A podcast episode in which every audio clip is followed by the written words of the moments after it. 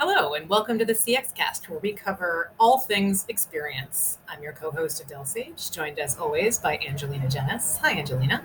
Hey, Adele. Today we have a new guest to the show. It's always fun to bring on new folks.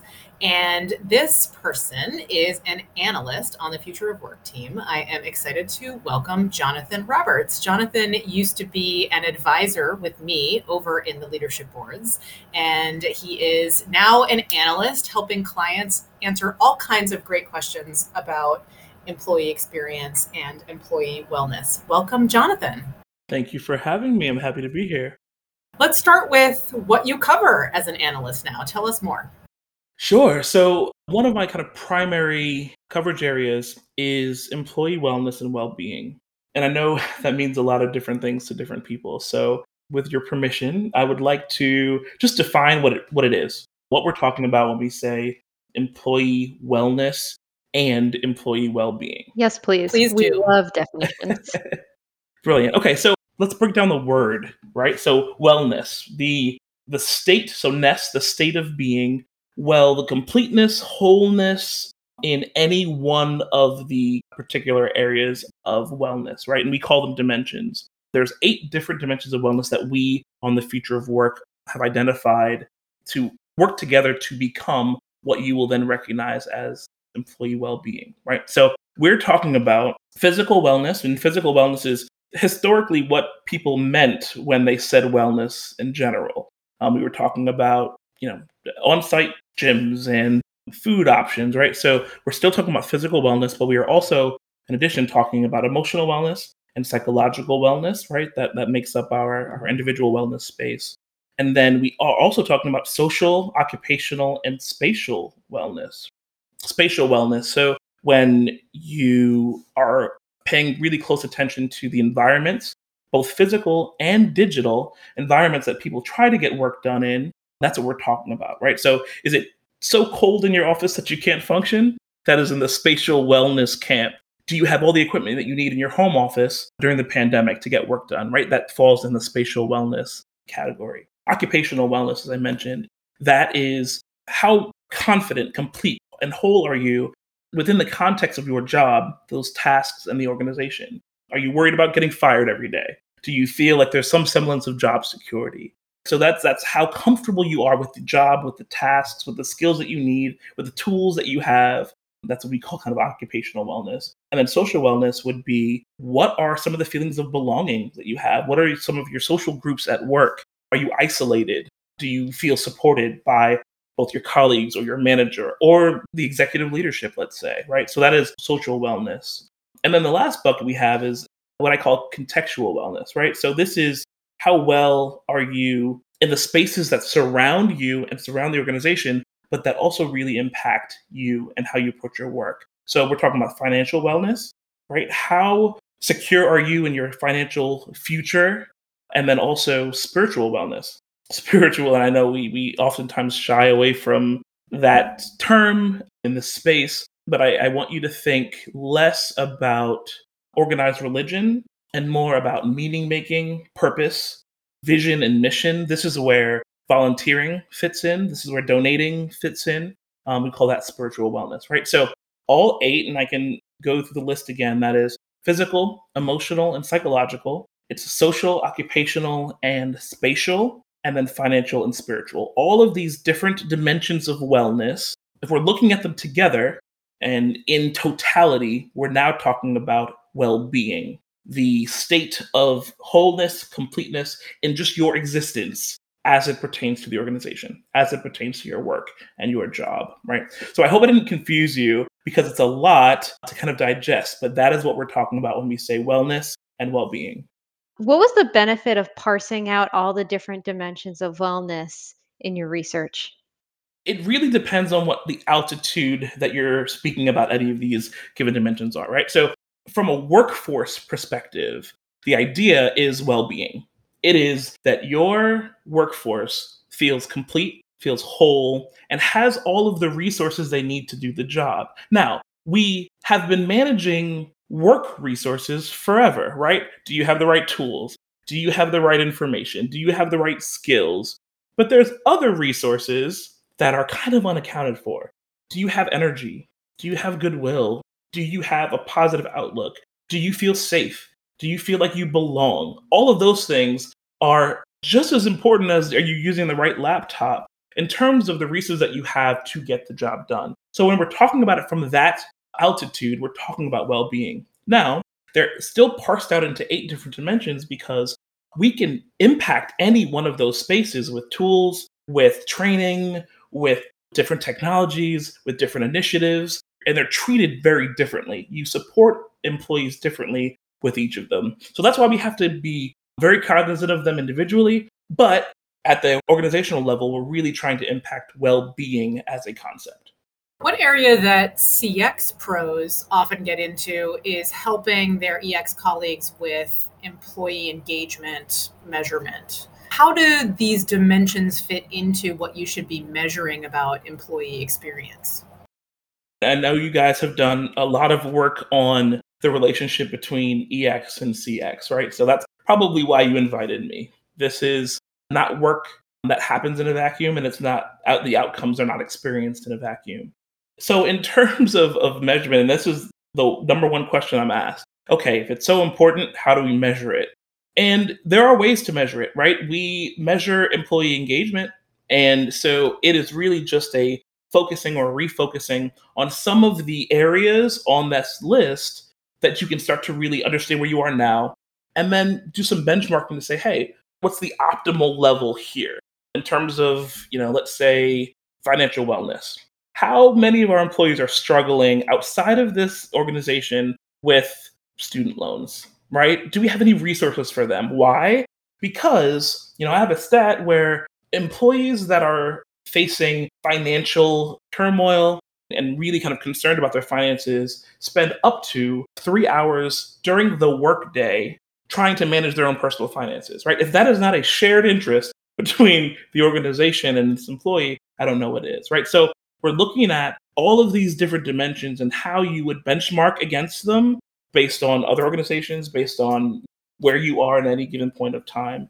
One other thing I'll say about measurement is this is one of those areas where the VOI is more important than the ROI. So the value of this investment is going to be a lot more important than the return of the investment as a calculation. There is exponential impact when you pay attention to wellness and well being in the organization.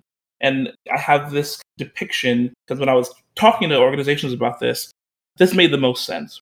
You can measure the height of a wave, you can anticipate where the wave will crest, you can anticipate where the wave will hit the shore.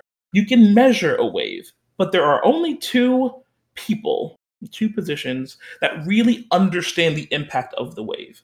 It is the person that is successfully riding on top of it, and it is the person that is being crushed beneath it. Those are the only two perspectives that really, really get to the impact of this wave. And in the same way, an organization that has a workforce that is well, the benefits are exponential, and you'll see them in almost every aspect of the organization, right? You will see it in your CX, you will see it in your EX, you will see it in the ways that your workforce is, is being more creative or more collaborative or more resilient or more adaptive. You will see it in the way they interact with the organization. You will see it in their perception of the organization. You will see it in retention. You will see it in recruiting. You will right. So it is it is an exponential benefit when you focus here. When your employees are okay, a lot of things fall into place. And then contrastingly, when your employees are not okay, you also feel that much more far reaching than the return of your investment as a calculation. Does that make sense?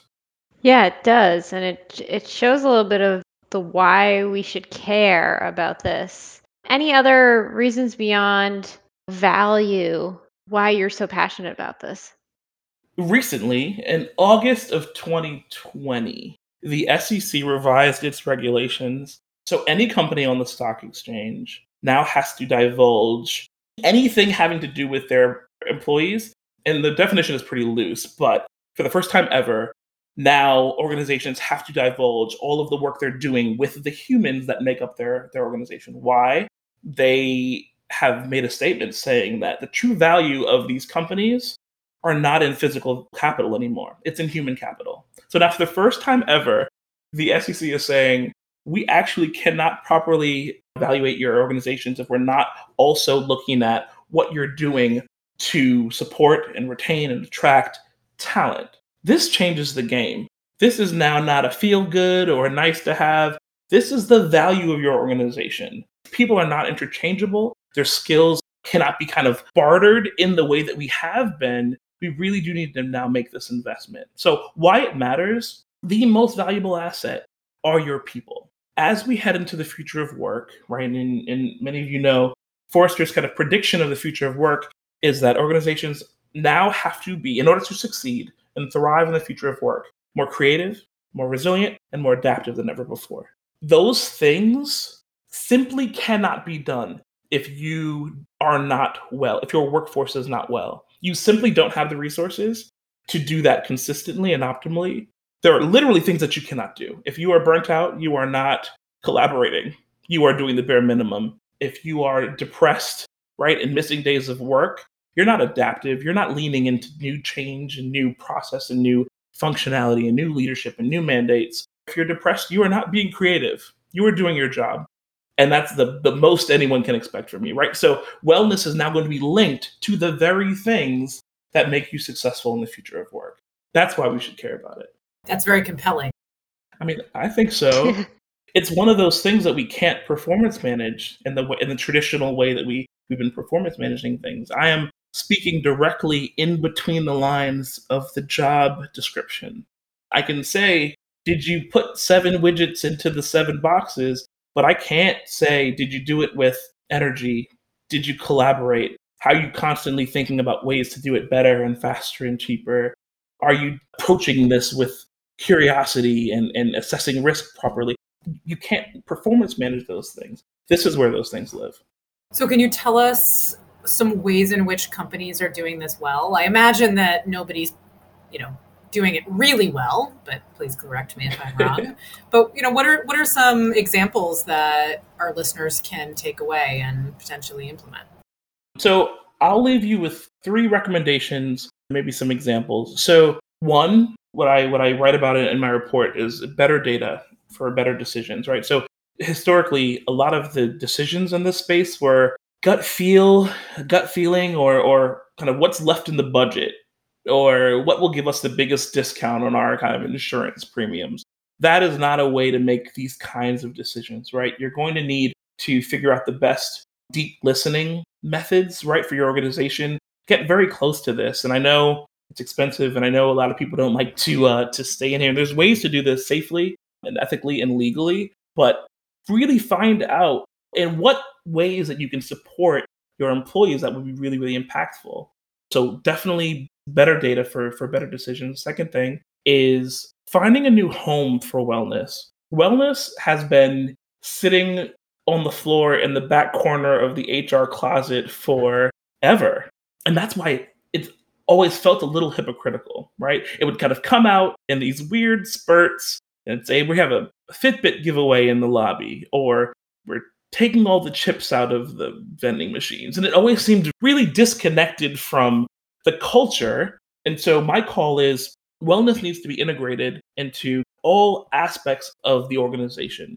It needs to be something that from the top down, so from the executive suite all the way through people managers it needs to be something that's kind of promoted. They need to be uh, safe spaces around wellness, around discussions about wellness. There needs to be space made to take part in a lot of these benefits and in ways that we're supporting our employees. So, for instance, if a CEO says, Hey, everyone, we're going on a 5K, but your direct manager has you at 130% and you're not going anywhere, that's not alignment, right? That is not wellness doesn't exist to you in that particular spot in the organization, right? So it needs to be aligned, it needs to kind of permeate all aspects of the organization. And we have really great examples of this, right? We have there's an airline that I just spoke to, and the head of the one of their development groups says that she has a, a weekly stand up where they're not allowed to actually talk about any of the tasks, the work tasks.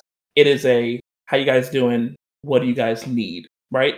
Very small change, 30 minutes uh, out of a week. But she says ever since she started doing that, all of the benefits that you'd expect to see she's seen. So they're actually better at the work, they're more efficient, they have one of the highest productivity numbers in all of the, the development teams, but they're also open to talking with her about some of their issues or some of the ways that they need support, right? So someone is having childcare issues and very, very stressed. And so they modified her working hours, right? She didn't start till 1030 and she worked later on the tail end of the day, right? So the space needed to have been created. And then a manager needed to kind of take the helm here to say, hey, what can we do to support you in this? Another example, a company out in, in Singapore instituted what they call the walk and talk initiative, where for any internal meeting, their teams were encouraged to take the call on their mobile devices and go for a walk. It's a small change, but they got really into it. So this is not only a physical wellness thing, but it's also social wellness because what, what ended up happening is then there was conversation, oh, where are you? And hey, turn on your camera. We want to see the lake that you're walking next to. And it was a team thing. It was instituted to eliminate some of that burnout and some of that stress and screen fatigue, staring at a screen for nine hours a day. And it did exactly that. And that wasn't a big initiative. That was something that one of the managers actually instituted and that caught wind. So people are doing these kinds of things. Organizations are trying here. A lot more needs to be done, but I think we're now finally getting how important this work is. And vendors are now kind of catching up to some of the offerings and technologies that we need to scale this appropriately. So we have burnout indicators, we have software that links with your workforce analytics tools that will kind of help coach managers into how to handle certain situations about burnout and capacity planning and all this kind of stuff. So the space is is ready, right? Organizations need to be ready as well to really step up and, and start supporting their workforces in a more meaningful way. So where do you see yourself as an analyst taking this research? Right now, a lot of my job is convincing organizations that this is something that they need to care about and invest in. Step one. Step one, right? And, I, and I'm certainly feeling that we're right at the top of that curve, and organizations are really starting to to understand this. Next, I will be doing some technology spotlights so folks could really understand what their options are here in terms of the tools that can help us scale a lot of this work. And then after that, we're going to really start to highlight some case study work, organizations that are doing a good job here, so that folks can see examples of not only what organizations have done, but some of the impacts and results that they are seeing as well. So we're creating this coverage area. I think now is the time to do it, and I'm excited to be a part of it. You heard it here, guys. If you feel like you should be a case study for Jonathan, you can always email us at cxcast at forrester.com and we will connect you. One thing I will say is I've had to figure out how to craft this story, if you will, in two distinct ways. Anyone that you encounter, and this is really, I guess, for the people listening that believe me, but that need some help with convincing some other people in their organization, there's two kind of major ways that you want to craft this ask and I've coined it, you know, you want to talk to someone's head and you want to talk to someone's heart because they will make the decision with either or both of those things, right? So you want to have some pretty compelling data that says why this is necessary and really speak to a logical, business minded approach, just like you would any other investment. But you also want to be able to put human in this conversation, right? Because at the end of the day, that's what we're talking about. We're talking about real people with real lives that really, really invest in these companies that they work for, and they should be supported.